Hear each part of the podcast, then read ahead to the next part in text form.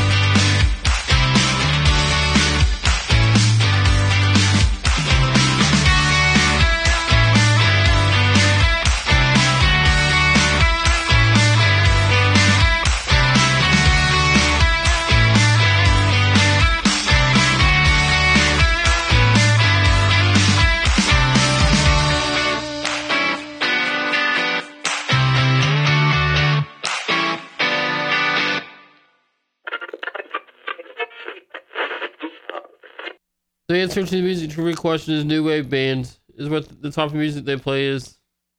Now about um, the albums.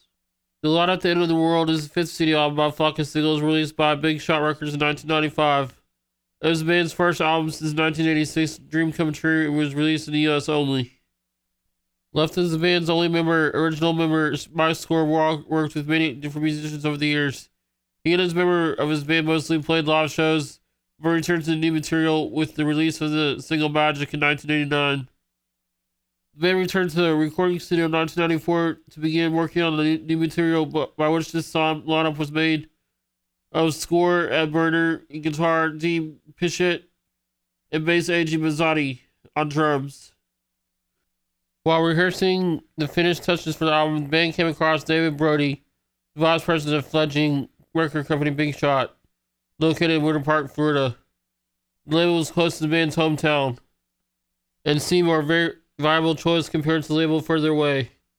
Score told little until it happened to be naturally they were starting the company and I was finishing my album. Thanks for tuning into my podcast. This is Jonathan Still. You're listening to Hot 45 Class Rock Podcast, Flock of Seagulls. If you want to reach me and suggest any suggestions that you may have, you can contact me at jonathans19.still at yahoo.com or also my phone number 682 500 4229. Thanks for listening, and I'll catch y'all later.